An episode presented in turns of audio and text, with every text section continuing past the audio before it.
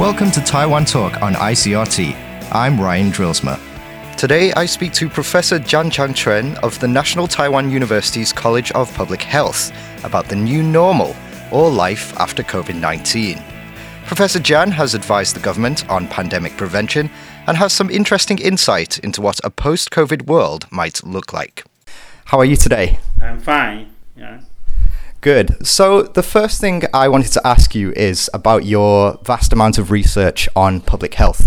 Can you talk about the research you've undertaken on COVID 19 in particular?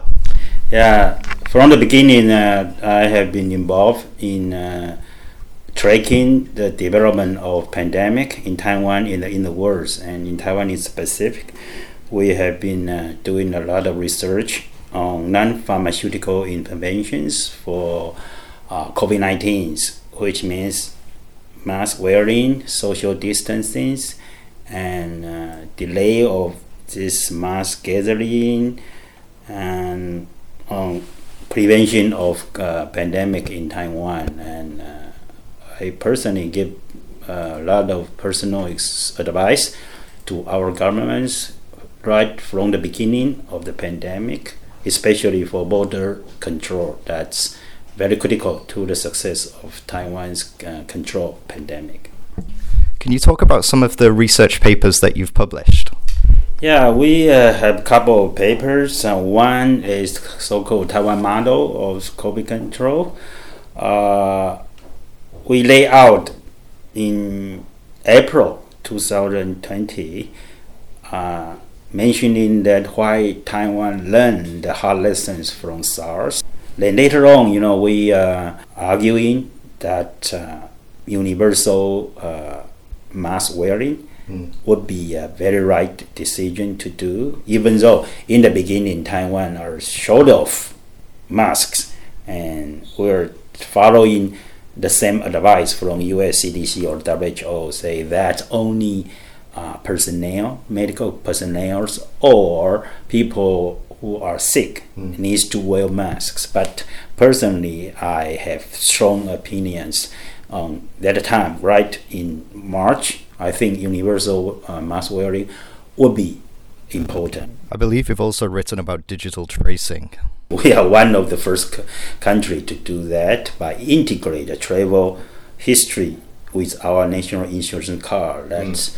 we can inform the physicians in clinics to uh, to the uh, medical centers that the patient you're seeing could have some travel history that time could be a potential threat of carrying virus to the hospital or to the clinics.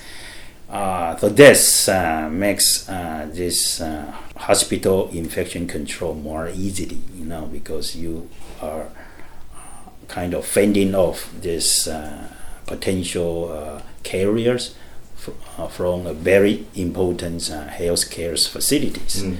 Um, speaking of digital infrastructure, a lot of other countries like the UK and in Europe have uh, track and trace systems in place. Why do you think these places haven't been as successful as Taiwan in containing the virus using these techniques? I think the techniques in some countries are there, especially in UK. They do have NHS systems, and it would be very easy for them to, to involve. But you know, this is privacy versus uh, uh, public health control. As uh, in a democratic society, we need to uh, uh, take a very fine lines of doing this. But it's a matter of uh, you know decision at a very critical time that you have to resort to more extreme measures at that time. But you cannot do it repeatedly. You know, once the pandemic has been slowed down, you have to, to, to respect the privacy. But at Taiwan, that time, when you don't have vaccines and you have a, a, a lot of unknowns, I think uh, the government uh, made the right decisions, and the society at that time respect this so this kind of decision. But until now, I think if we know more and more this um, uh, virus, and we know how they are transmitted. And the need for digital tracing should be uh, uh, balanced with this uh, privacy protections. Yeah. Why do you think the Taiwanese public are or have been so accepting of these uh, digital tracking measures um, compared to people in other places? Do you think it's the experience with SARS that has led people to think, oh, I'm willing to give up some of my privacy so that I'm protected from this pandemic? I think so because uh, during the SARS pandemic in Taiwan, that's uh, you know people are, are, are moving from one hospital to another hospital with the SARS virus, and uh, that killed physicians and nurses, you know, and the whole hospital has been shut down. I think that scared people that physicians and nurses that are supposed to, to cure the patients and the hospital should be the place for recovery, right? Now that's uh, that scales. I think the hard lessons we learned back in 2003 is very important, and I will believe a lot of country after this pandemic, the hard lessons they are learning now will be uh, very uh, useful and very fruitful for future preventions and uh, let us to be more resilient to uh, future pandemic. Okay. Um, let's move on to our main topic of conversation for today, which is the new normal. Now, we've all been wearing masks on public transport and in crowded places for over a year now. Everybody's frequently sanitizing their hands. Do you think these things will become normal fixtures in everyday life? Will we ever stop wearing masks on public transport in Taiwan?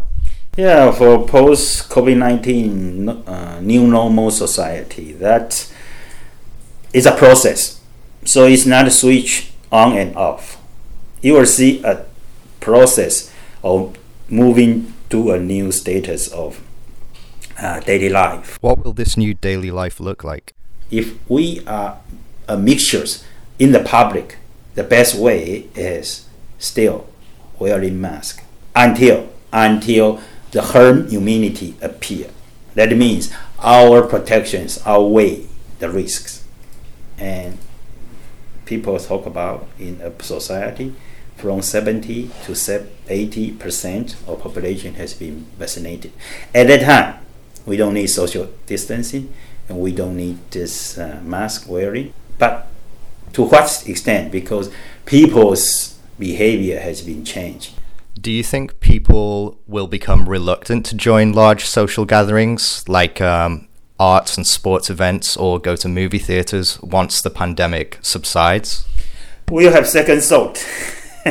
they will take uh, their own risk into considerations, and they, it also depends what the trust they have and this uh, government's measures. So you know the trust and the transparency that uh, the government need to provide do you think people will take more care of their personal health when they're outside and attending such events like these? For example, sanitizing their hands or maybe wearing masks, regardless of whether the pandemic is over or not? Yeah. As I mentioned, the universal uh, mask wearing, you know, I use these uh, examples of uh, that Taiwan influenced the whole world in every household in Taiwan before pandemic mm. we have some stocks of masks already. So this kind of thing will influence the whole world. Do you think everyone will continue to wear masks even after the pandemic? Every household after the pandemic, they will have probably you know, one pack of mask ready for use. You know, on the normal uh, daily life uh, days, you know, in Taiwan in transportations, you see people wearing masks. Mm. So still, we'll be have a, a proportion of uh, uh, population will continue to wear a mask in public transit. This is kind of new normal we'll see, and uh, I can see more acceptance of uh, wearing masks in many Western uh, country, which culturally are very resistant to that. But at least in the future, they will uh, be more acceptable for people who are wearing masks in airplanes, mm. in subways. While you've mentioned aeroplanes, I want to go back to something you talked about before, which is global travel. Now, you said after travel bubbles are established, these will become travel webs once more and more countries achieve herd immunity. Do you ever think travel, global travel, will resume how it was before the pandemic? Um, will there be more checks at airports or anything like that? Well, yeah, you know, everybody's uh, looking at the United States. Think about 911. Mm. They change all of the security check in all the airports. And in the United States, there will be a lot of travels, and there will be a guideline come out. Do you need an immunity certificate or passports to book your ticket or pass the security? We'll see. Then after your entry, you know, do you need quarantine or not? And where should be quarantined? That will be uh, another things that will affect the travels. My final question is not necessarily about public health, but more of your opinion on social behaviors. Um, people have now gotten used to hosting events, meetings, working from home online. Do you think this is just going to be a temporary shift in people's behavior, or do you think even after the pandemic, this will change the way we live and work for a long time? Yeah, you know, in the past, it's no matter what business you are, academic, you know, industries or service industries, you know, there's uh, always this kind of symposiums and a big gathering of event, show, all this will get people together in person, right? It's kind of a big trend. But after this, it will be changed. For certain uh, conferences, uh, we will see more and more uh, online or hybrid. I think that would be very good in the future, especially for low income countries. It's been uh, painful for academics from uh, uh, less developed country to attend a high price conference in developed countries, and we will accommodate this uh, to reach the point of uh, knowledge sharing and experience sharing, all these kind of things. What about other kinds of events like religious ceremonies? For some kind of events, you never you can never replace it, right? Mm. That's uh, more like uh, religions, cultures, you know, that's uh, uh, have a thousand years uh, traditions that's hard to change, but the scale, the format can be changed, and we are seeing that. And business travels will be largely changed, right? Because after this one and two years uh, experience, a lot of company find out you don't need spend so much traveling uh, expense to to get the same uh, economic result, result you want. So uh, that will be affects our hospital, you know, hospitality industry. Just one final question. Is there a possibility of another pandemic like COVID 19 happening in the near future? Yeah, the answer is yes. Yeah, definitely. Yeah, there's still a lot of uh, unknown uh, uh, sources of our known virus, bacteria, or emergence. Uh, uh, new versions of uh, virus coming out. That's uh, it's a matter of time, and uh, we have to be always ready for that. Thank you, Professor, for joining us on Taiwan Talk today. Yeah, thank you very much. Hi, I'm Ryan Drillsma. And I'm Trevor Tortomasi. And we're the co hosts of Taiwan Talk. You can catch our show on ICRT every Monday during the 8 a.m. and 7 p.m. newscasts. Or you can catch us on Apple Podcasts, SoundOn, or wherever you might usually find podcasts. New episodes are uploaded every Monday night. Thanks for tuning in, and we'll be back next week with a new guest.